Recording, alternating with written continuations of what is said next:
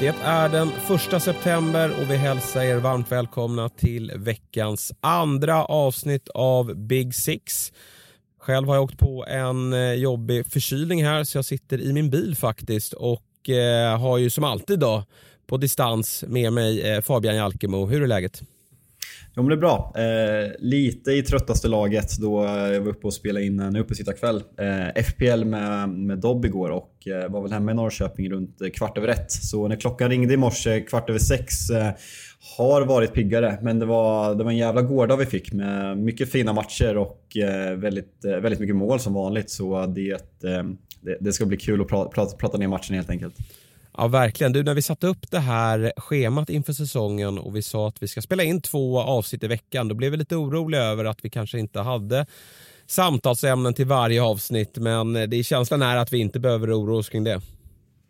Nej, jag, jag, jag bollade ju nästan upp där ett tag att vi eh, skulle nästan öka till tre under, under silly season och eh, när vi har en midweek som går ihop med deadline day så kan vi lugnt säga att det finns saker att prata om. Vilket är jävligt kul för både oss och våra lyssnare. Så det blir ett eh, Ja, jag brukar säga att det blir ett matigt avsnitt precis som vanligt och det, det kommer det fan bli. Och eh, vi har faktiskt en gäst idag också så det ska bli extra kul. Ja, men precis. Vi har ju ett nytt inslag här som vi tänker försöka följa upp i veckans andra avsnitt. Att vi ska ringa upp en supporter från något av våra lag i Premier League. Tidigare har vi ju gästats av olika Big Six-supportrar. Men nu skriver vi historia då i Big Six eftersom vi har valt att ringa upp en eh, supporter för en klubb som är historiskt sett har varit strax utanför Big Six. Nu är det en liten bit därifrån. Men det är klart, historiken talar ju alltid för Everton att det är en stor klubb. Och därför hälsar vi varmt välkommen till Big Six, Jakob Marklund. Hej och eh, tack så mycket. Hur är läget? Eh, jo men det är bra tycker jag. Eh, rulla på. Det är som ni sa, midweek-omgång här. Då börjar ju hel helgen närma sig. Det är ju inte alltid så att, som ni förstår, att man längtar till helgerna längre. Nej, precis. Ja, generellt bra. Ja, härligt. Eh, för vi gick ut här från vårt, vårt Twitterkonto här och frågade då eh, om vi kunde hitta någon Everton-supporter. Och då fick vi ju väldigt många som svarade att det var just dig eh, som vi skulle ringa upp. Varför tror du att eh, folk eh, rekommenderar just dig?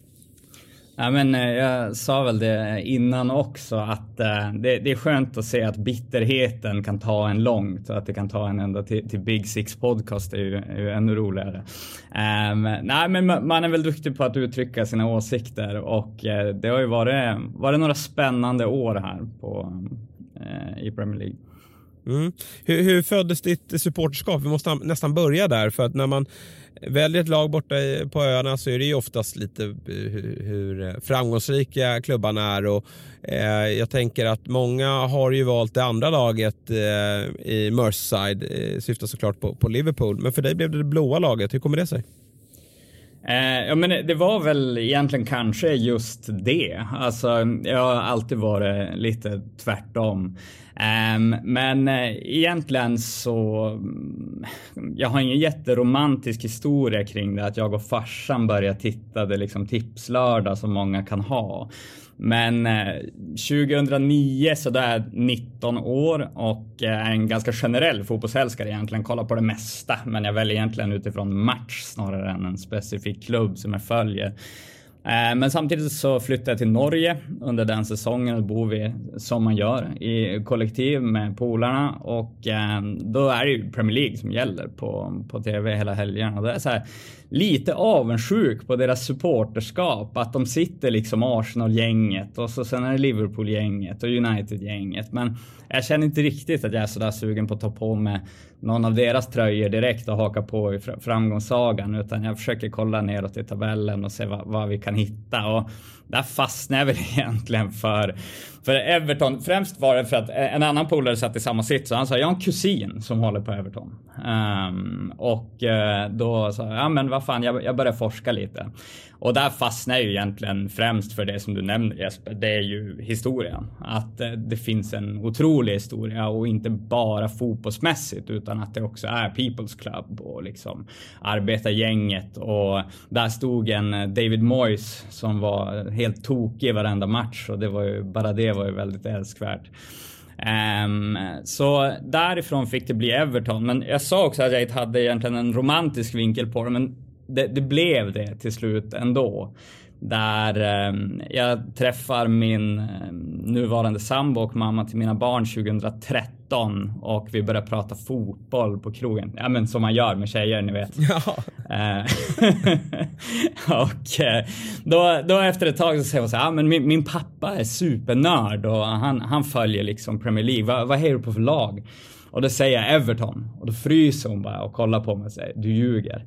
Eh, så jag och svärfar är bästa kompisar sen dagen efter. Ja, vad mäktigt ändå. Jag, jag, jag tänkte säga halvvägs in i din story när det inte var en solskenshistoria. Är man inte jävligt trött på de där solskenshistorierna? Kan man inte bara ha en dålig anledning att hålla på ett Ja, jävla men? Sen, sen, sen, sen, så. gick du, sen tra, trampade du ner i klaveret där i slutet ändå. Men fint.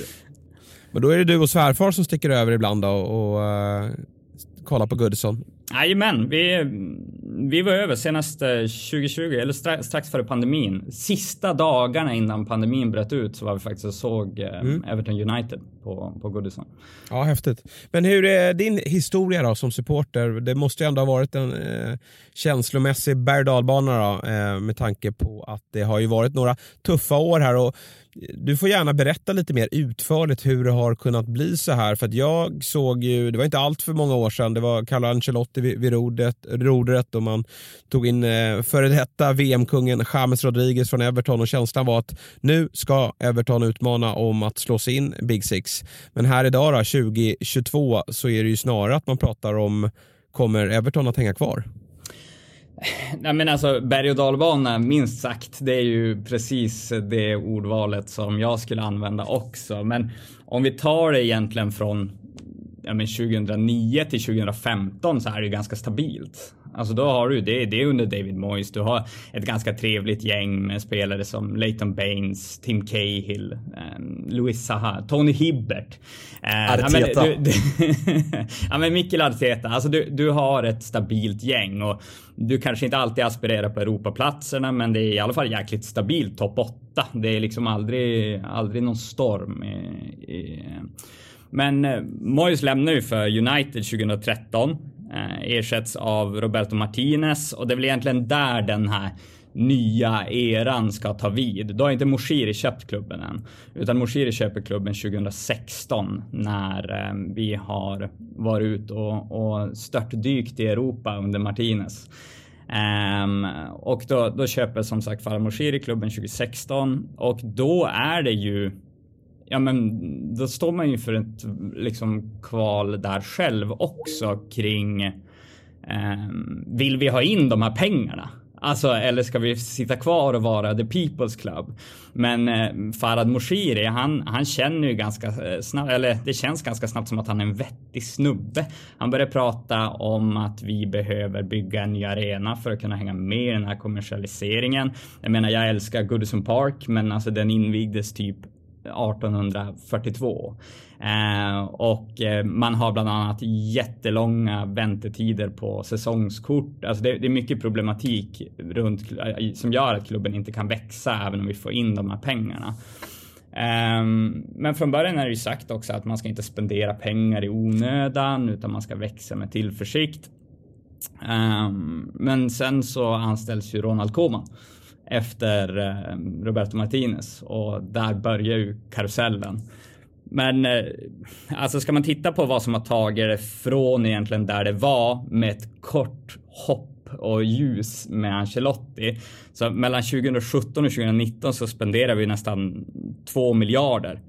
Alltså det, det, men det är inte transfersummorna som egentligen blir problematiken utan det största problemet är lönerna. Ehm, det är att det sitter jättemånga spelare på tunga löner. Det är spelare som inte ens spelar fotboll utan det, det är Bolasi till exempel som, som får en jättebra lön. Ehm, och det är ju det här som vi har dragits med fram tills typ nu. Alltså, och Koman får ju egentligen sparken eh, när han, han har hunnit spela Dominic Calvert-Lewin som högerback bland annat. Eh, ganska talande för, för hur det såg ut under den här eran. Men sen dess har det alltså varit Sam Allardyce, Marco Silva, Duncan Ferguson som caretaker. Därefter kommer Ancelotti in. Och Ancelotti, alltså den tiden är ju den ljusaste i min supporterkarriär. Men det är det som är grejen att det alltså när, när Ancelotti kom, alltså det, det, som du beskriver är ju det är spretiga jävla tränarnamn med kanske framförallt Marco Silva som man inte riktigt visste vad som, vad som hände där egentligen. Men eh, vad heter det? att Ancelotti när, när de får in det där mittfältet, man tar Alan från, eh, från Napoli, man har Dokorea, eh, man får in James Rodriguez där på, på lån och liksom, ni leder ju ligan för två år sedan. Innan ja. går in i det där Mer Merseyside-derbyt när, jag vet inte, det var någon tackling där som det har snackats en del om. Eh, jag vet, jag, jag har hört om det. Eh, det är en tackling som det snackas om. Eh, ja men alltså så är det. Man har ju så stor egentligen skillnad i, i, hur man känner kring de här tränarna som har varit. Marco Silva som du nämner, ganska sympatisk kille. Alltså han kände man ändå för på något sätt. Han ville verkligen det här och det såg ut som att han verkligen mådde dåligt över, över det som han hade ärvt. För han, han hade goda intentioner.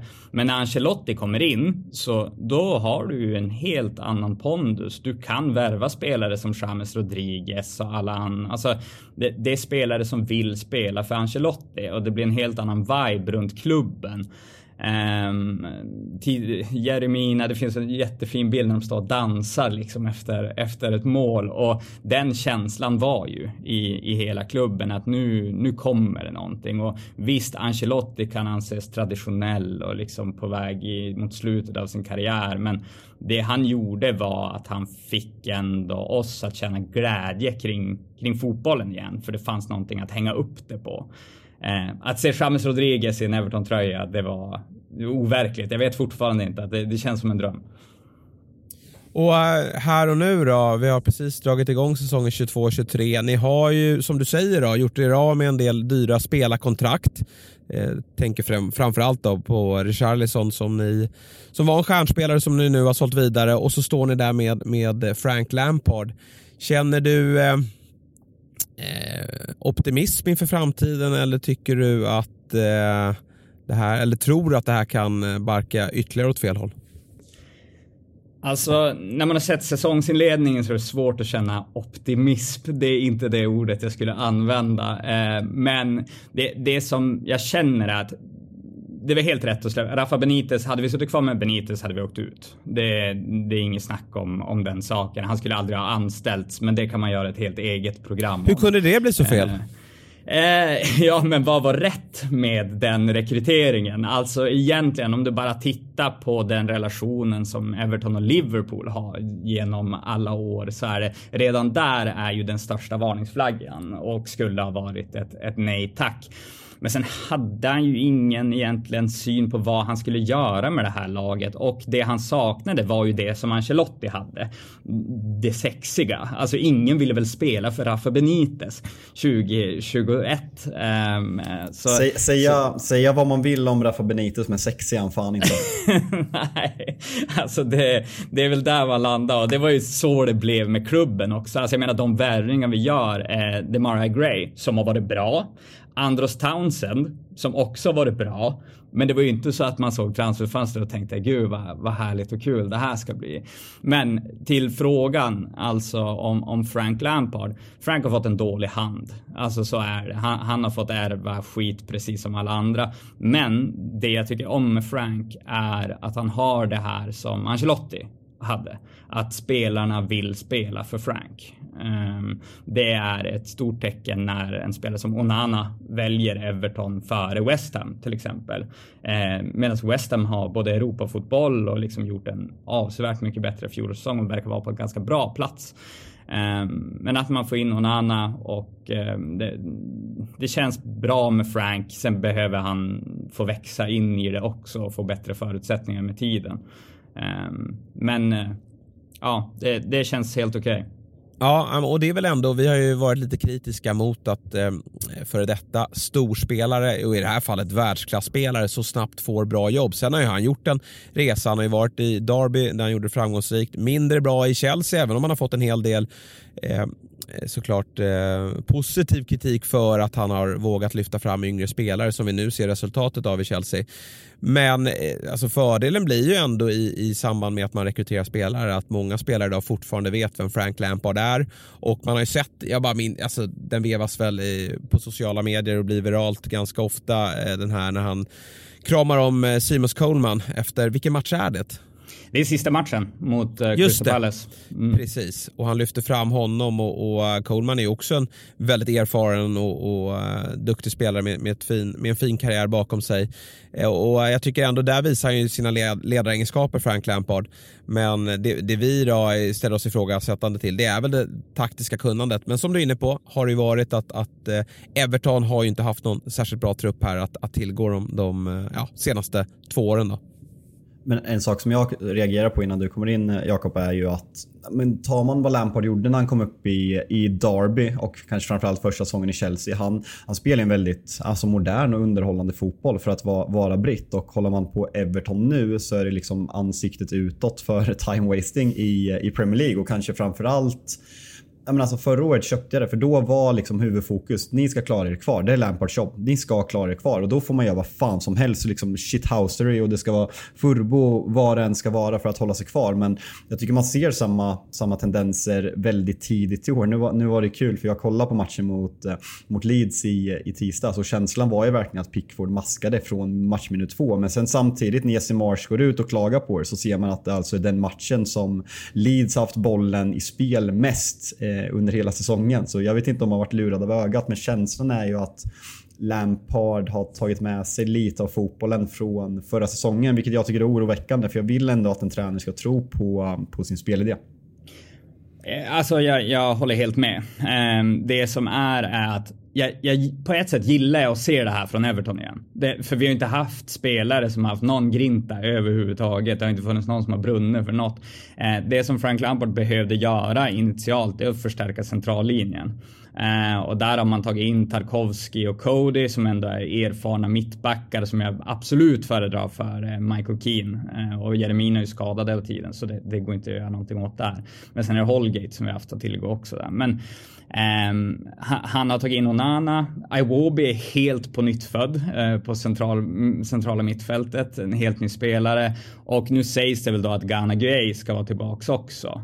Um, och då har du förstärkt en central linje vilket gör det mycket stabilare och lättare att spela fotboll.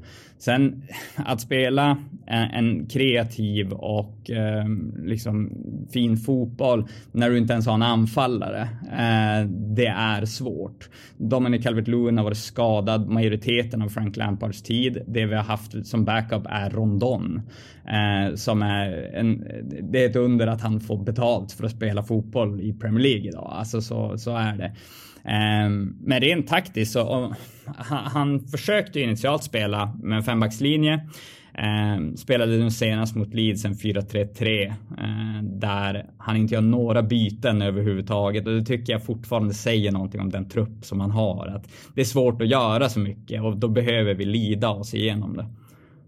Jag känner så här, eh, det, man märker att du har ju en stenkoll och eh, liksom accepterar läget lite utifrån truppen. Du som följer med i supportersnacket då, för det var ju som sagt inte särskilt länge sedan Everton var med och utmana. Tycker du att delar eh, fler supportrar den bilden så som du har den framför dig? Alltså att, att vi har en sämre trupp och nu handlar det för Frank att bygga upp det här. Eller är det många som lever kvar i det gamla? Att liksom, vi ska vara ett eh, topp 10-lag. Det finns inte på kartan att vi ska slåss vid något streck. Jag, jag, upplever det som att det är väldigt blandat eh, egentligen. Att så här, man, man, vill gärna se på Everton som den klubb som vi alltid har varit. Att det är väldigt stabilt och att det är liksom tryggt och vi behöver bara få in en striker. Då löser det sig. Eh, får vi bara in någon som gör några mål så då, då, då kommer det här bli bra. Eh, men problemen går ju så mycket djupare än att det bara är att vi saknar en striker eller att Frank Lampard har en för tunn trupp. Ehm, många är nog ganska nyktra i den synen på, på vars Everton är idag och att det handlar först och främst om att få en stabilitet igen eh, innan vi kan börja prata om att utmana om någonting överhuvudtaget. Ehm, men det är ju eh, ett problem som går hela vägen upp i ledningen. Ehm, truppen är egentligen, det är de som står på banan men det är inte där det stora problemet ligger. Jag ser det inte som en eh, omöjlighet här att det skulle kunna bli en återkomst för David Moyes. Eh, han är ju i, har gjort det väldigt bra i, West Ham men någonstans är ju känslan där att klubbledningen inom en hyfsat snar framtid kommer skruva på sig om det inte på allvar utmanas om de, de eh, ja, kanske ädlare Europaplatserna till och med, men framförallt då eh, topp 6. Och att han då kanske får kliva åt sidan Eh, och, och eh, om Frank Lampard har det fortsatt eh, lite tuffare att det skulle kunna öppnas upp för David Moyes. Hur skulle du ställa dig till en, en, en sådan återkomst? Hade du frågat mig när Carlo Ancelotti fick, äh, lämnade för Real Madrid och vi hade tagit in David Moyes så hade jag inte varit äh, särskilt positiv alls. Men jag menar idag, alltså, han har gjort bra saker med West Ham och de spelar stundtals en ganska fin fotboll också och har det här Moisiska i sig, att de ser väldigt stabila ut. Kryssa mot Tottenham igår. Eh, har väl börjat knackigt, men jag menar de har ett Europaspel att tänka på också. Eh, men, men, nej men absolut, om det känns så att David Moyes är den som ska bringa stabilitet igen, då, då, är det absolut ett alternativ. Han är inte den som kommer att ta oss till en topp 4 eller topp 6. Men att han skulle kunna ta oss till eh, en bra position igen där det känns tryggt och att bygga nytt därifrån mm, fullt möjligt. Nej, men det skulle ju vara, det skulle ju vara fint. Vi pratade lite om David Moyes förra avsnittet när vi spelade in i måndag. Så att vi, både jag och Jesper kanske är lite skeptiska till att han är rätt man. Han har gjort det fantastiskt med West Ham som, som, vi, som vi nämner. Men just att han har svårt att ta den där riktiga nivån. Men samtidigt som truppbyggare och som stabiliserare så på ett romantiskt plan så skulle det vara jävligt fint om han kom tillbaka till Everton också. För på något sätt när jag tänker David Moyes så tänker jag på det här laget som du beskrev med Fellaini, Cahill, Arteta, Tony Hibber som, som du nämnde. Det var ju ett, det var ju ett jävligt... Det var ju tuffa matcher för mig som United-supporter men det är ju ett lag man ser tillbaka på. Everton för mig är ju David Moyes lag runt, nej, runt 2009-2010 där någonstans. Eh, eh, den stora stjärnan i, i, laget just nu med Calvert Lewin eh, ja, i, i rehabrummet det är ju ändå Anthony Gordon som det pratas, det har pratats väldigt mycket kring honom den här sommaren och det är framförallt då Chelsea som jagar honom och då har det blivit ganska raljant på, på sociala medier på så sätt att eh, ja, det, det, prislappen är ju väldigt dyr. Sen är det ju som så att prislappen för engelska spelare den skruvas ju alltid upp eftersom det finns regelverk eh, att förhålla sig till där och att man värdesätter att, att ha eh, ja, en, en högkvalitativ engelsk spelare i laget, att, att man lägger lite extra pengar där. Vad eh, har du att säga om Gordon? För jag börjar tycka ändå att liksom, om man bortser från det här snacket, om man bortser från den här prislappen, så tycker jag att det börjar liksom eh, synas att det här är en, det här är en riktigt bra spelare.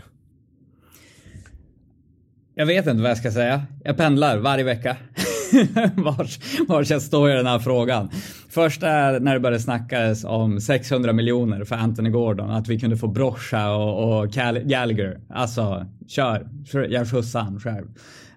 Um, men tittar vi på hur det har sett ut nu och det han bidrar med och han har ju också det här att han brinner för klubben. Han är liksom fostrad i Everton och, och har varit nyttig. I slutet av förra året är han var den absolut bästa och viktigaste spelare i att hålla oss kvar. Eh, och han fortsätter göra poäng nu. Eh, han, alltså, han är en jättebra fotbollsspelare och det börjar bli rimligt med de summorna som, som vi pratar. Ja, nej men det är lite som så här med Harry Maguire, inga jämförelser i övrigt, men det blev ju liksom bara en prislapp hela tiden som han eh, förhöll sig till. Och, och han, han liksom inledningen av sin United-karriär, nu ska det inte handla om Harry Maguire här för det vet jag att alla är trötta på, men inledningen av sin karriär så var han faktiskt bra i United men alltid dålig i förhållande till sin prislapp och det känns som att eh, Gordon springer runt där med den där prislappen över sig hela tiden men, men om man eh, bortser från den så tycker jag att det börjar ja, men det börjar kliva fram en, en duktig och kompetent fotbollsspelare. Jag hoppas att han blir kvar i Everton för jag ser inte riktigt hur han ska få den här speltiden i, i ett Chelsea som slänger pengar runt omkring sig eh, på ett ganska ja, eh, vidrigt sätt skulle jag säga just nu. Det, det, är helt sjukt vad den där ägaren är ute på jakt. Men i, i ett Everton där eh, jag förväntar mig att han verkligen har supportrarna bakom sig och en tränare som Fra eh, Frank Lampard som verkligen tror på honom. Det är ju där han ska vara kommande två år känner jag. Ja men så är det. Och, och, ska vi bygga ett lag på någon så är ju Anthony Gordon en sån spelare. Han kan spela centralt, han kan spela på kanten, nu senast spelar han anfallare. Alltså han är ett vapen och att Frank Lampard tror väldigt mycket på honom, precis som han gjorde med Mason Mount till exempel, är ju att han ger han nummer 10. Alltså det, det är liksom inget snack om den saken. Och det, jag tycker absolut att vi ska bygga ett lag kring Anthony Gordon. Avslutningsvis då innan vi, vi släpper det, väldigt intressant att lyssna kring dina tankar eh, runt omkring Everton och vi kommer eh, definitivt att ringa tillbaka till det lite senare under säsongen. Men Merseyside Derby på lördag, Liverpool 13.30, perfekt läge att möta dem va? Uh, ja, det känns kanon. ja, men titta, titta vi hur det såg ut. Det här kan bli viralt. Ja, ja, men uh, kollar vi på hur det såg ut igår för Liverpool så är det alltså. Nu, nu är det synd att vi inte har någon anfallare, men rent bakåt så ser det inte så jävla stabilt ut.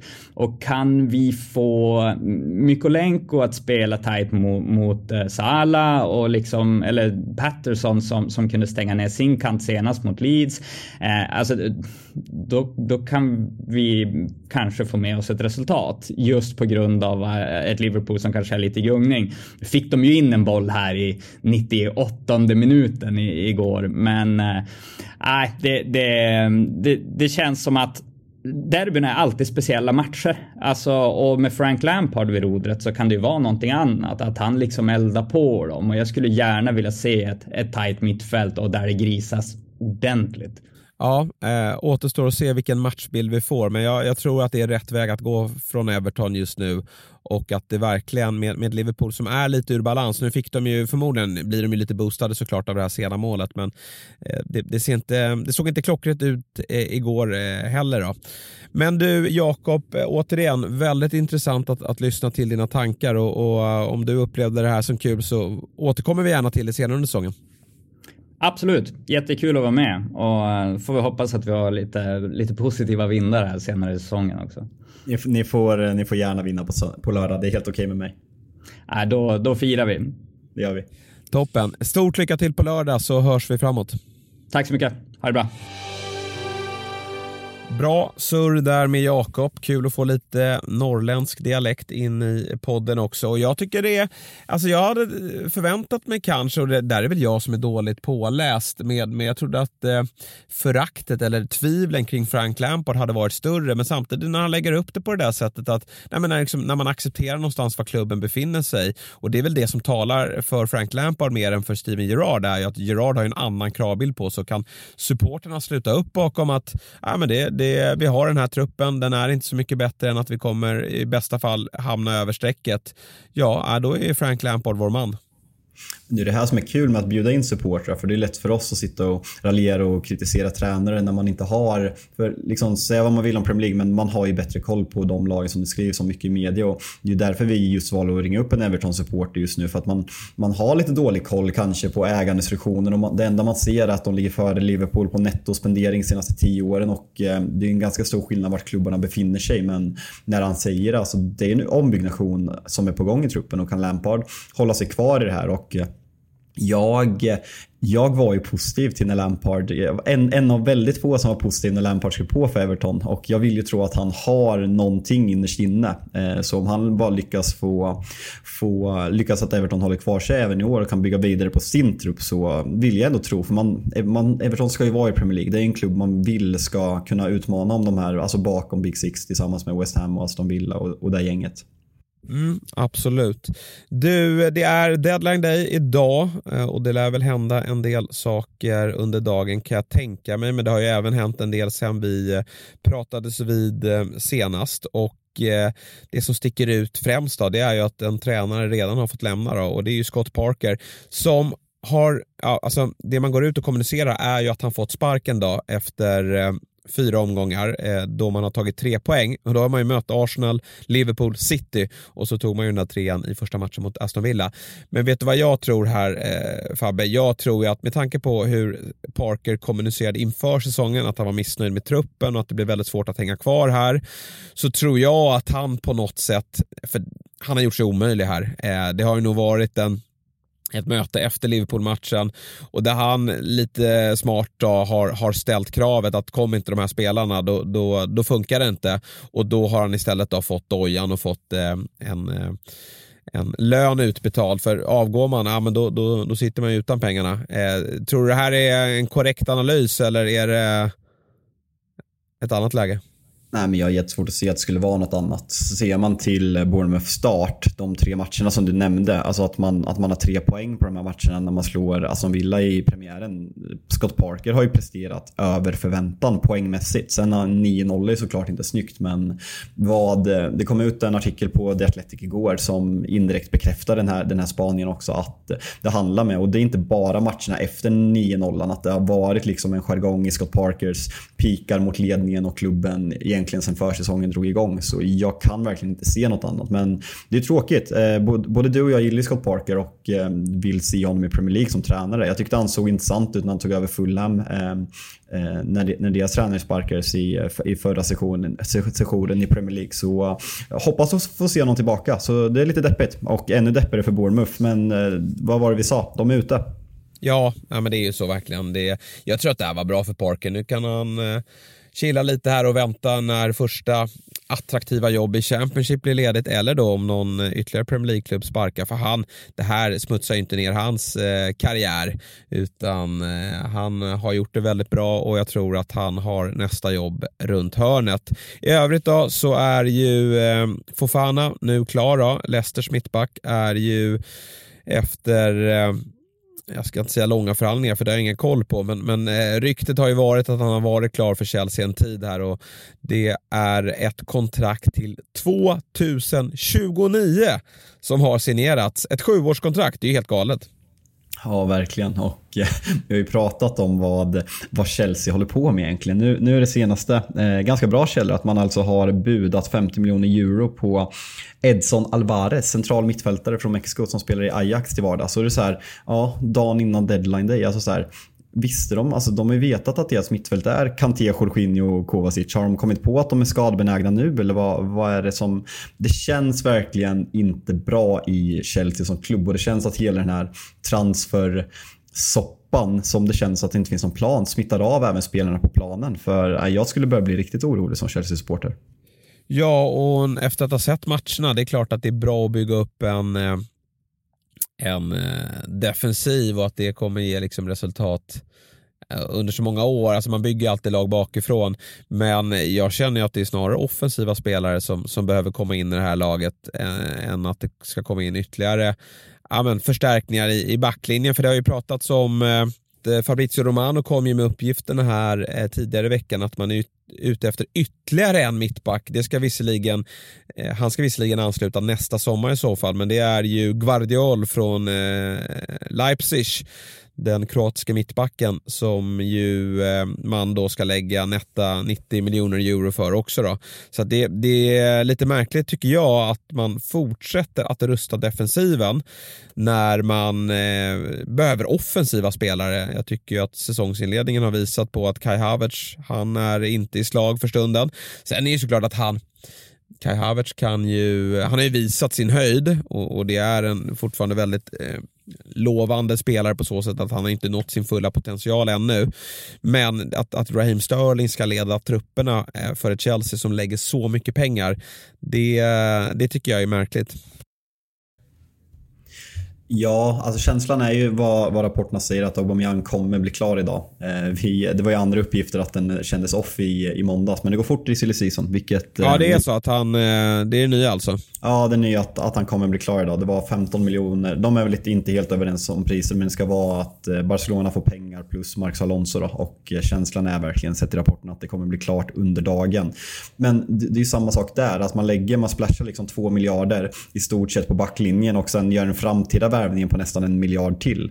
Och sen samtidigt så ska man nej, ta in en kortsiktig värvning i Aubameyang som tillsammans med Sterling. Och det känns, vad, vad är skillnaden på Timo Werner och eh, Aubameyang egentligen? Det, det är att, nej, det är att eh, vi, både du och jag har ju tippat om femma och jag ser verkligen ingen, ingen anledning att ändra det. Det är snarare att man, eh, hybris som man har nu efter två raka vinster nästan, så att man vill tippa United nej, för det. det ska vi inte göra. Men eh, däremot så håller jag med dig att det här alltså fortsätter, jag tycker Chelsea gör en märkbart svag insats mot Southampton. Sen ska jag säga, alltså, efter att ha sett Southampton mot United i lördags, inte särskilt förvånad att man eh, ändå slår eh, Chelsea i Midweek-matchen här i tisdags för att man var ju riktigt bra redan mot United som sagt och kommer upp i den prestationen på nytt. Det var ju, det var ju helt sjukt att man inte lyckades få hål på United, men det fick man den här gången och Chelsea känns eh, märkbart svaga, får ju lite tryck mot slutet men det är 90 minuter som Torshäll inte kan vara nöjd med.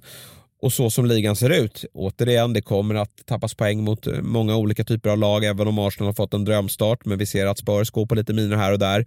Men eh, det är lag som är, eh, ja men det, det finns, det bör finnas fyra lag som eh, hamnar före Chelsea i tabellen. Det, det, är min känsla. Samtidigt så känns det ju som att Chelsea på sikt då, med de här rekryteringarna man gör och när allting, hamn, liksom, när allting är på sin plats att, att eh, Torshäll ändå kommer kunna bygga ett, ett starkt lag. Men, men den här säsongen så tror jag att det blir jobbigt för dem att eh, slå sig in topp fyra. I ditt Manchester United då, Eh, kan det ju väl hända en del saker under deadline day. Dubravka ska väl bli klar.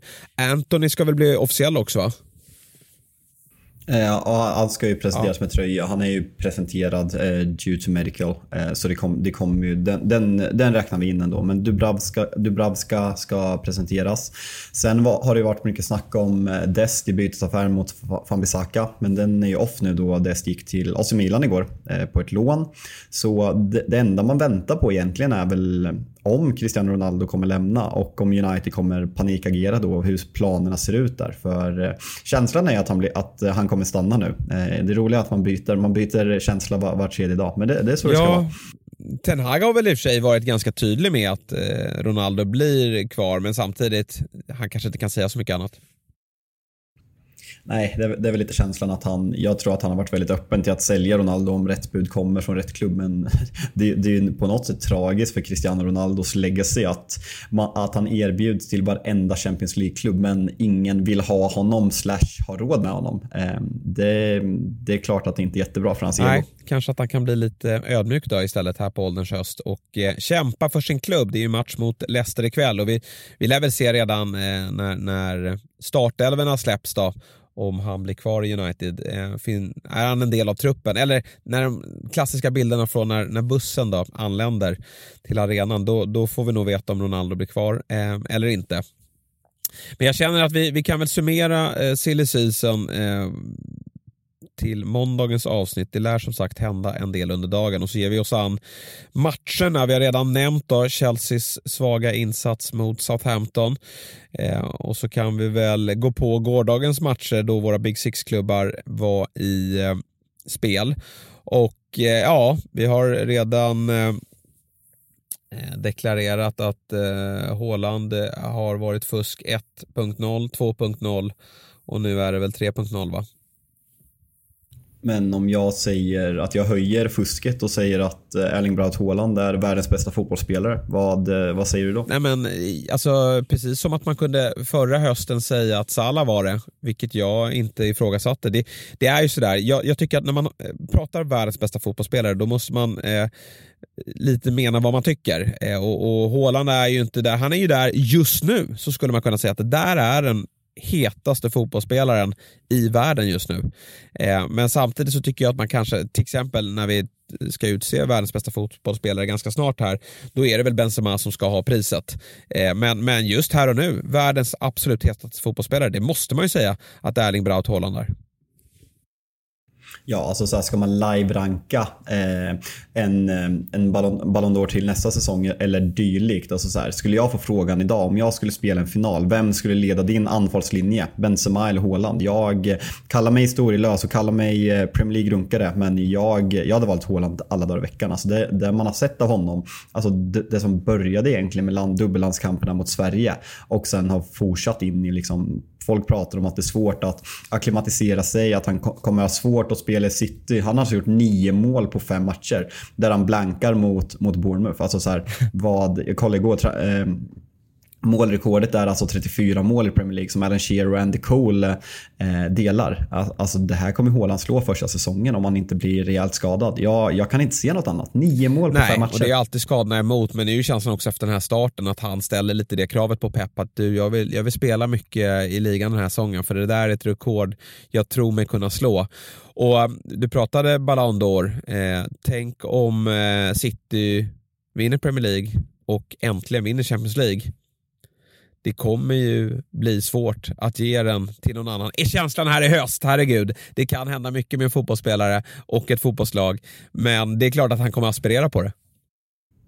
Ja, äh, det är ju verkligen känslan. Och eh, känslan är när vi, när vi har pratat med Manchester City och, och så här, hur bra är man? Eh, är bredden tillräckligt stor? Men när man, när man gör de här insatserna, man går på något sätt på halv, halvfart och slår Nottingham med, eh, med, med 6-0. Jag, eh, vi har pratat här att det kommer bli en tight liga med tanke på ett tight schemande och ett VM som kommer men känslan just nu är att eh, City är för bra och de andra är för, för långt efter. Eh, inte för att de är dåliga, City är helt överlägsna. De har ju fått den där, den där sista pusselbiten som de har saknat och eh, man ser ju, alltså så här, det, det, känns, det känns löjligt. Ja, nu möter de en nykomling och Nottingham Forest eh, ja, har väl snarare fokus eh, på helgens match då mot Bournemouth. Men jag tycker också att man visar att man kanske inte är så beroende av Kevin De Bruyne när man har spelare som Gündogan och Bernardo. Alltså den typen av spelare, skulle De Bruyne missa eh, några matcher på grund av skada, vilket han ju alltid gör, så tror jag att eh, City kommer klara sig ganska bra även i, i större matcher med just Bernardo och Gündogan. De två blir ju extra viktiga i den typen av matcher en sak också som City ska ta med sig den här matchen. Mares har ju börjat mycket på bänken, kommer in och gör två assist och eh, framförallt att Julian Alvarez får ja. sin för, första 90 minuter i ligan och ja, två mål. Eh, så det är en ganska bra eh, rotationsspelare som uppenbarligen kan spela på andra positioner än den där forwardsplatsen också. Så där, där har man hittat rätt också. Så, så precis som väntat. Ja, och Pep han med lite nytt experiment där. Jag tycker att jag trodde att Haaland skulle vara centralt och Alvarez ute till höger, men han centrerar ju båda ganska tydligt. Och så spelar han med två centrala mittfältare och det kan han göra i den här typen av match. Rodri tar defensiven, Gündogan i någon form av box-to-box, Bernardo lite mer ute till höger men med instruktion att kliva in centralt. Så att eh, Nej, jag, jag eh, är med. Det ett skadefritt Manchester City ska inte kunna gå och stoppa över 38 omgångar. Sen kan det ju alltid vara, som det har visat sig tidigare säsongen, kliver in i ett dubbelmöte mot vad det nu blir, Bayern München eller Real Madrid. Då, då är det alltid tufft eh, och, och, då gäller det att de här spelarna är formstarka. Men, eh, och det, det, är lätt, man kan, man kan säga att ja, men de där målen Håland gör, de är inte märkvärdiga. Nej, men det var ingen som gjorde dem i fjol och det är precis vad de har saknat. Så det, det är bara att lyfta på hatten för, för Norrbaggen hittills och eh, Pep Guardiolas eh, City som ångar på helt enkelt. Eh, men man leder inte serien, för det gör fortsatt Arsenal som alltså står på 15 poäng efter fem matcher. Vilken succéstart! Ja, verkligen. Eh, och det ska de såklart ha cred för. Men känslan efter de här två senaste matcherna är ju att vi, vi är bara öst med beröm på Arsenal. Med, med all rätta och det ska man göra även efter de här matcherna. Men kollar man på det här laget nu Eh, Ramsdale fick, eh, jag vet inte hur allvarligt det var, men tar sig åt låret. Ödegaard gick ut med någon känning. Man har Partey out, man har eh, Sinchenko out och Elneny verkar vara en ganska allvarlig skada. Det är ingen jättebred trupp man har. Och eh, de här två sen, alltså matchen mot Villa, jag tycker man gör det bra. Man, man vinner klart rättvist. Men med matchen mot, eh, mot Fulham i, eh, i beaktelse att man har haft ett väldigt lätt schema så tycker jag att man ska börja alltså, kolla på den här truppen, hur bred den är, hur känslig för skador den är. Och Eh, snart kommer schemat börja vända med egentligen start på söndag när man sätts på prov för första gången. Så vart, eh, vart Arsenal står när vi, när vi går till landslagsuppehåll om man, om man behåller den här ganska smala och eh, skadepåverkade truppen. Det, det blir jävligt intressant att se. för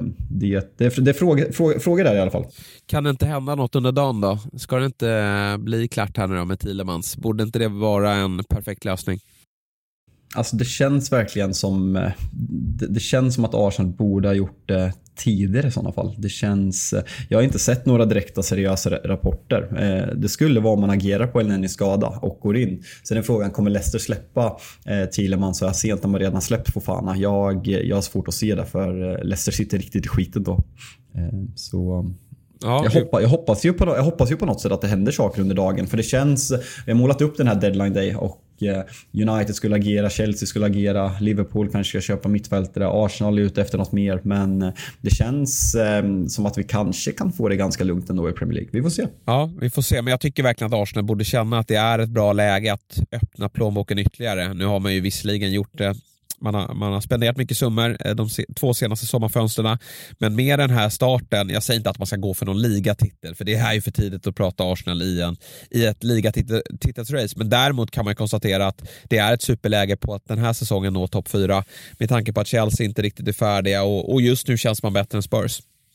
Ja, jag håller med. Och alltså, United är en ombyggnation. Eh, jag vill tro på Erik Ten Hag, men det är verkligen en ombyggnation. Så man, det, det är verkligen läge att gasa. Och missförstå, missförstå mig rätt när jag ställer de här frågorna. Vi, vi har liksom hyllat Arsenal unisont i våra första nio avsnitt. Men jag, jag tycker ändå att man behöver ställa de här frågorna. För det, det är som du säger ett väldigt bra läge att satsa. För det finns en tredje plats där och det finns en, tre, en fjärde plats att ta med marginal. Och tar inte Arsenal det när läget är så här i truppen och med den här starten starten så är det en enorm missräkning. Ja, jag håller med. Pressen ökar på Arsenal som har då United till helgen. Det blir väl första värdemätaren här. Och eh, med de här skadorna så är det väl inte självklart att eh, Arsenal kliver in som favoriter. Nej, känslan är, det, det beror ju absolut på vilka eh, spelare som kommer vara tillgängliga i den här matchen. Men om vi säger att, nej men alltså ställer de upp med samma lag som de gör igår. Eh, med Sinchenko och Partey out och Elneny som truppspelare borta. Då, då håller jag nästan United som favorit i den här matchen. För det såg bra ut mot, eh, mot Liverpool på hemmaplan. Jag kan tänka mig att United kommer söka en ganska liknande matchbild där man, där man vill ställa om och spela med väldigt snabba spelare. Så eh, nej men det blir, om Arsenal var favoriter för två veckor sedan så så är det en bra mycket jämnare match på förhand nu i alla fall. Ja, det får vi verkligen säga. Tottenham Hotspur, inget S där på slutet, det har vi fått kritik för att jag då eh, uttrycker. Eh, Tottenham Hotspur, de eh, spelade London-derby borta mot West Ham, eh, delade broderligt eh, på poängen. Det här var en match jag inte såg. Jag vet att du gjorde det, i alla fall delar av den. Vad eh, säger de Spurs? Fortsätter de att hacka i spelet? Alltså West Ham är närmare seger i den här matchen. Framförallt i andra halvlek då jag tycker att man är klart bättre. Ska sägas att jag hade väldigt lite fokus på den här matchen men den var, var på och man, man kollade mest när det blev stora chanser. Men det, jag, jag vet inte riktigt vart jag ska landa med Spurs. Antingen så är man enormt imponerad över att man har tagit 11 poäng utan att imponera. Man, man kryssar borta mot West Ham och Chelsea som är väldigt tuffa bortamatcher och man har vunnit resten. Eller så ska man börja dra stora slutsatser att det har gått fem matcher och man, man tokimponerar inte egentligen i någon match. Ehm, Conte har, det, det är något ospursigt i att spela dåligt och eh, att fortfarande plocka de här poängen. För hade man frågat en Tottenham-supporter om man skulle ta 11 poäng på de här inledande fem så hade ju alla tackat ja. Så ehm, det, det är en jävla, eh, det är jävla imponerande utan att egentligen någon spelare... Ja, det är Harry Kane som har gjort sina mål. Dejan har varit bra, Son har varit kall, mittfältet eh, fungerar inte riktigt i att föra en matchbild och Wingbacksen, ja, alltså så här, det är mycket frågor där också. Vem, vem ska spela till höger? Kommer Royal hålla i längden? Det är ett, eh, men jag, jag, jag, väljer nog fan att se att jag, jag är imponerad av Spurs. Jo, men det är ju imponerande att ta poäng när man eh, inte spelar särskilt bra. Samtidigt tror jag att eh, man måste börja spela bättre om det här ska hålla i längden eh, i min känsla. Och, eh, nu är det Fulham, på lördag är det väl och eh, det ska inte vara några större problem. Sen spelar man ju Champions League i veckan och sen är det ju Manchester City. Och det är väl klart att så här, Spurs, förväntansbilden på Spurs är ju inte att man ska vinna den typen av matcher men den, det blir ändå någon form av värdemätare för att se vad, vad Spurs står och ska man ha någon chans på poäng där så måste man ju prestera bättre än vad man gjorde till exempel mot Chelsea. Det var ju en match där man ja, men det är helt sjukt att man kom därifrån med en poäng. Där, där skulle ju Chelsea haft alla tre. Eh, den typen av insats igen, det kommer inte hålla. Och sen är det ju att, alltså, nu måste ju Son komma igång. Man ser ju att han ser ganska så plågad ut. På det här målet då som, som Spurs gör, eh, det är ju Kane som spelar in den till Son men det blir ett eh, självmål. Men det är ju Son som är där bakom, han hade ju verkligen behövt det där. Och jag såg att Conte inför den här West Ham-matchen sa att snart kommer Richarlisons första start. Kan tänka mig att det blir faktiskt här mot Fulham. Jag har i och för sig sagt att nästa match blir det hela tiden här på Richarlison. Men nu mot Fulham, då blir det första starten.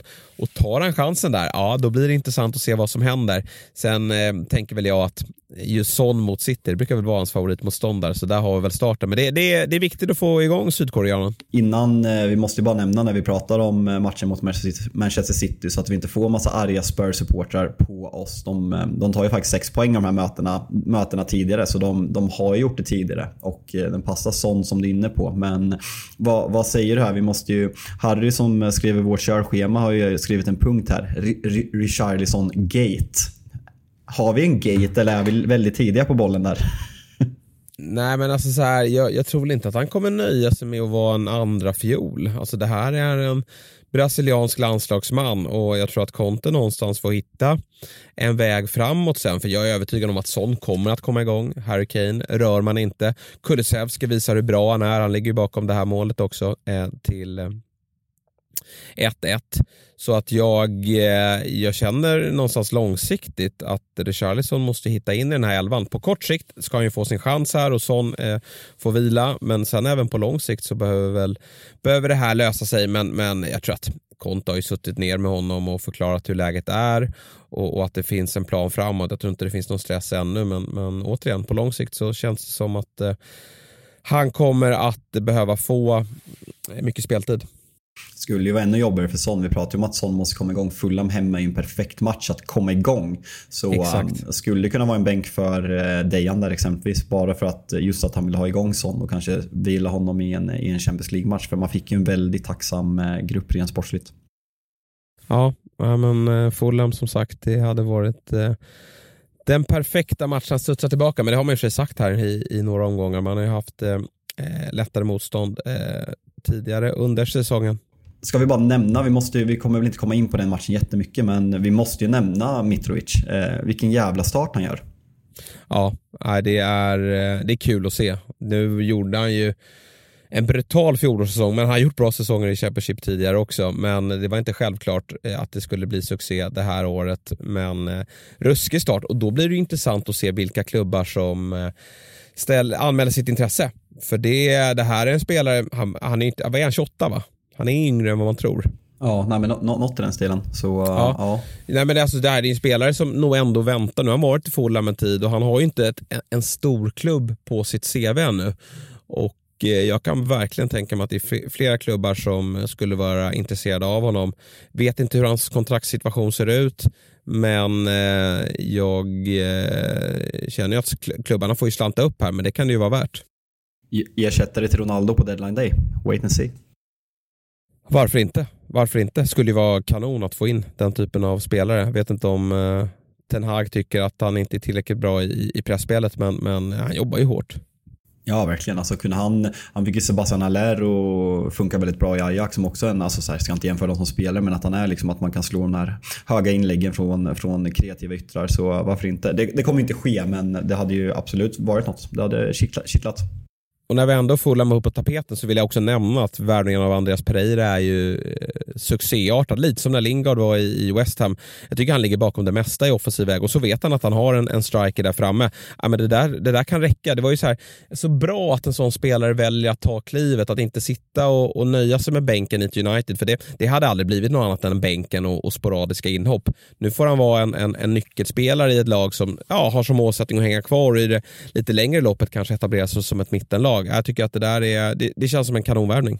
Det här är ju, Andreas Pereira var ju verkligen känd för att vara svinbra eh, på varje försäsong United hade. Att man fick upp hoppet och eh, sen göra något drömmål och han blir känd på grund av det. Sen blir han utlånad för att han inte får speltid och startar i början, blir bänkad sen. Men som du säger, det här är ett perfekt steg för honom och eh, det, det, det är ju ett tecken att de här deppiga bänkspelarna som United förlänger med för att eh, vilja tjäna pengar på att de, de kan göra sig i andra klubbar och det här är ett perfekt steg för honom.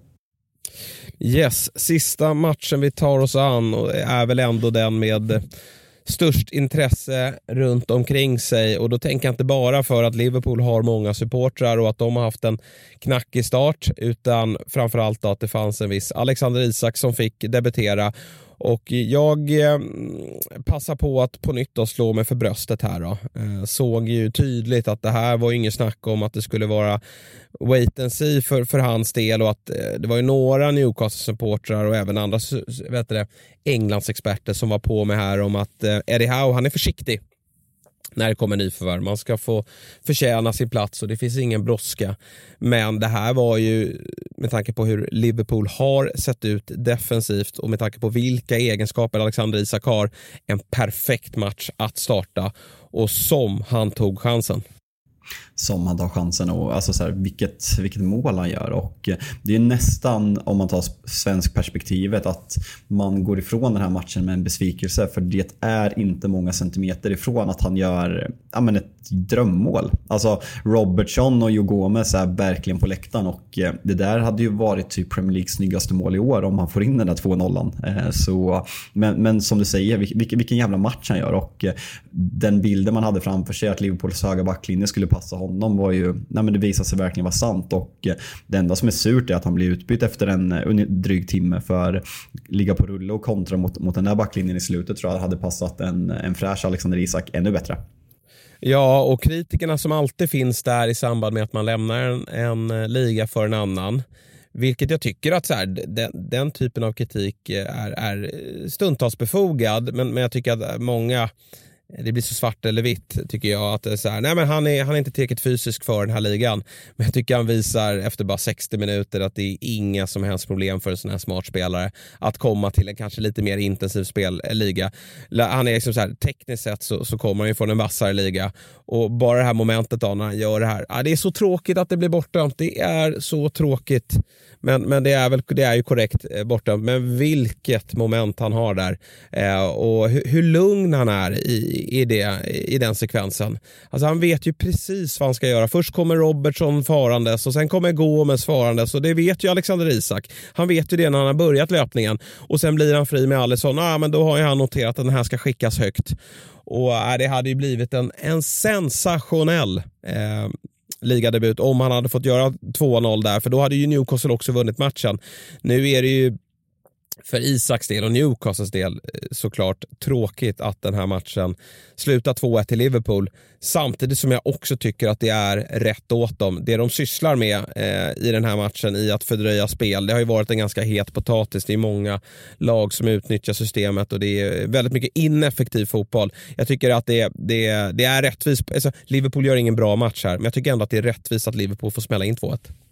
Alltså jag kan, jag kan känna samma sak och eh, kollar man på, på startelvan, det är klart att det finns, det finns bilder på mig när jag är lite frustrerad när Liverpool gör, eh, gör 2-1 i 98 minuten när det var fem minuter tillägg. Men liksom idag kollar man nyktert på det. Alltså när, man, när man såg Newcastles 11 så kände man så här, vad roterar han för att han inte tror på det eller vad, vad, vad är det Howe ute, ute efter? Men det är ju liksom en all-in Furbo 11. Eh, han vill ha så mycket svin på planen som kan maska och dröja tid och frustrera Liverpool-spelarna och eh, man gör det ju väldigt bra. Men om, om vi bara får, jag vill bara gå tillbaka till Isak. Jag tycker att det är häftigt att, att Isak även kan briljera i ett sånt destruktivt fotbollslag. Nu, eh, alltså Eddie Howe vill ju spela en en, en väldigt attraktiv fotboll som jag tror även kommer passa Isak. Men att han visar att han även i det här Newcastle kan vara så pass bra tycker jag ger ja, men, jävligt imponerande. Ja, nej men det, det kommer bli bättre också när liksom Bruno Gimares finns där, Saint Maximan och, och, kanske att han kan kampera ihop även med, med Callum Wilson. Och det, det är möjligt att det händer lite saker också där Eh, under under eh, sista timmarna här på, på fönstret. Även Thielemans har ju ryktats till, till Newcastle. Det återstår att se, men eh, en, en smakstart för Alexander Isak och eh, det är underbart kul med, med, med en ytterligare en offensiv svensk. Alltså Sverige kommer ju få ja, men hela, ja, framförallt det Håland sysslar med är ju liksom gigantiskt för, för Norden, eller framförallt Norge, vi ska väl inte bunta ihop Norden här. Men, men för svensk del så är det liksom med, med Kulusevskis framgångar här i våras och den här starten på Isak, det blir en helt annan syn på svensk fotboll. Verkligen. Ska, ska vi inte, fan, man vill ju inte claima Norge, men ska vi inte claima Norge också så att vi kan ta del av Håland? Vi kör den skandinaviska jävla övertagningen av Premier League. Ja, Ja, men liksom, den skandinaviska slakten. Det är ju liksom det vi får, får se just nu. Och så Brentford som, som är Danmark. Eh, de, de presterar ju med, med små medel också. Så att eh, det, är, det är faktiskt häftigt. Men du, lite förvånande. Eller Newcastle lyckas ju med det här griseriet. Men eh, lite förvånande ändå att Liverpool inte gör en bättre prestation efter eh, fantastiska 9-0 här i lördags. Ja, eh, man trodde verkligen att man skulle bygga vidare på det här mot ett, nej men, mot ett roterat eh, Newcastle med många, ja men Maximan och Bruno Gimares som liksom kanske är Newcastles bästa spelare på pappret. Och eh, men det, det, det, är verkligen någonting som inte känns rätt i Liverpool. Och och eh, Salah, eh, statistiken talar emot där för han skapar målchanser och han kommer till målchanser. Men det känns inte lika självklart och det känns inte, det känns inte som att han hittar de där ytorna som han gjorde tidigare. Men kanske framförallt backlinjen. Jag, jag vet inte om det beror på att van Dijk har Joe Gomez och inte Matip eller Konaté bredvid sig. Matip var ju tillbaka i truppen igår men det ser inte bra ut. Det ser lojt ut, det ser nej men, oengagerat ut. Det ser inte ut... Van Dijk har ju verkligen hyllats för att han kan gå på halvfart men nu har det blivit eh, ett problem för Liverpool. Och eh, jag, jag, vet inte om det är så banalt att det har med Thiagos avsaknad att göra, hans passningsfot, att mittfältet är för dåligt. Men eh, fortsätter Liverpool så här så man kommer inte blanda sig i någon toppstrid. Och det är inte ens säkert att man kommer tvåa, vilket alla tagit för givet. Nej, det måste bli bättre. Nu har man ju Everton som ändå, trots att det är derby, då, får, får eh, klassas som en ganska eh, ja, enkel uppgift. Och sen är det Wolves. Sen börjar det lite tuffare schemat. Då har man eh, bland annat då Chelsea och eh, City inom en ganska eh, snar framtid. Så att eh, Liverpool måste prestera bättre, men viktigt med tre poäng. Carvalho ser ju fin ut. Eh, tycker att eh, ja, men han kommer ju bli väldigt bra. Jag tycker även att, att eh, Harvey Elliot gör det eh, bra på mittfältet. Jag, jag liksom kände igen lite av det jag såg av Elliot förra hösten då, innan den här skadan. Eh, spelar med mycket energi och, och, visar att han är väldigt eh, eh tekniskt skicklig. Så det, det, finns lite ljusglimtar där, men jag förväntar mig mer av, av nyckelspelare. Van Dijk såklart. Jag tycker att ytterbackarna kan prestera betydligt bättre. Och sen som du säger, Salah, han, han, liksom, han behandlar ju bollen som en handgranat ibland känns det som. Alltså, han får inte koll på den eh, och eh, man är så van vid att han är så otroligt skicklig under små ytor. Eh, men men eh, så fort han får press på sig så, så eh, tappar han boll och ser allmänt frustrerad ut. Så eh, ja, vi väntar fortsatt på, på Salas form här framåt. Sen är det sjuka med Salah, han har alltså 3 plus 3 på fem matcher och eh, är usel enligt oss. Det, det är ganska bra. ja, det, men det säger en del om, om kravbilden på honom. Eh, och eh, jag står fast vid att jag tror att han kommer att hitta tillbaka. Det kommer inte bli en ny Aubameyang här som förlängde kontraktet och sen nöjde sig där. Utan det, det är en målmedveten Salah, men det är, det är ett, eh, ja, det är ett eh, Liverpool som måste steppa upp. Nu får de ju tillbaka Darwin här också till Nunez eh, i eh, Merseyside-derbyt och det tror jag betyder mycket för dem.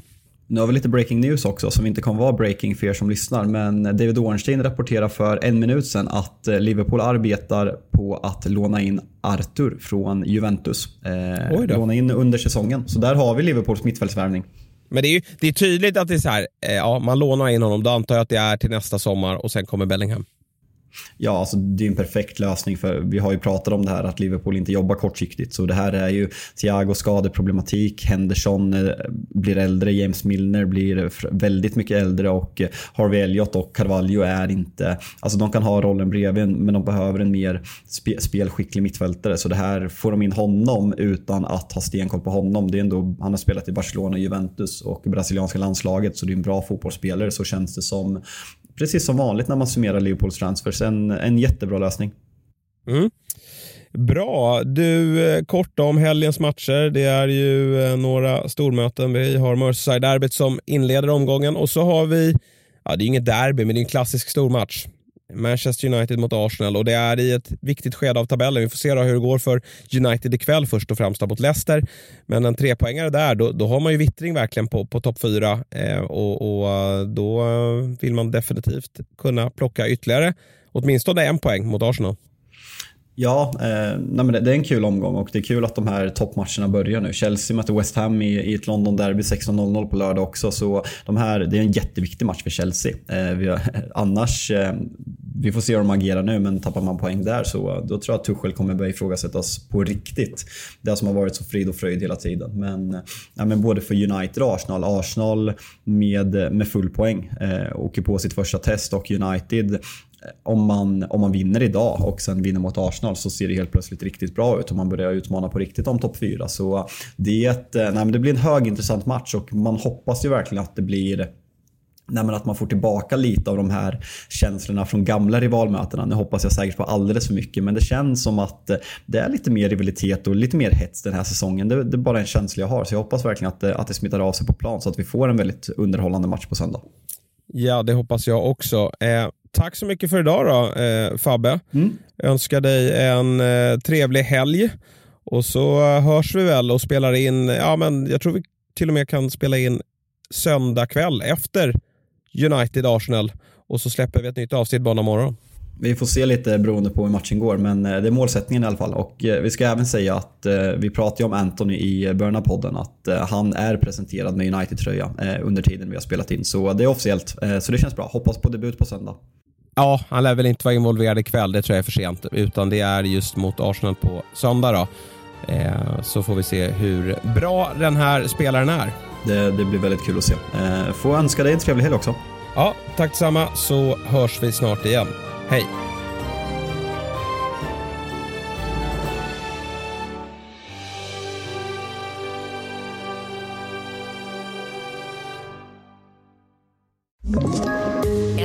Poddtips från Podplay. I fallen jag aldrig glömmer djupdyker Hasse Aro i arbetet bakom några av Sveriges mest uppseendeväckande brottsutredningar går vi in med hemlig telefonavlyssning och, och då upplever vi att vi får en total förändring av hans beteende. Vad är det som händer nu? Vem är det som läcker? Och så säger han att jag är kriminell, jag har varit kriminell i hela mitt liv men att mörda ett barn, där går min gräns. Nya säsongen av Fallen jag aldrig glömmer på Podplay.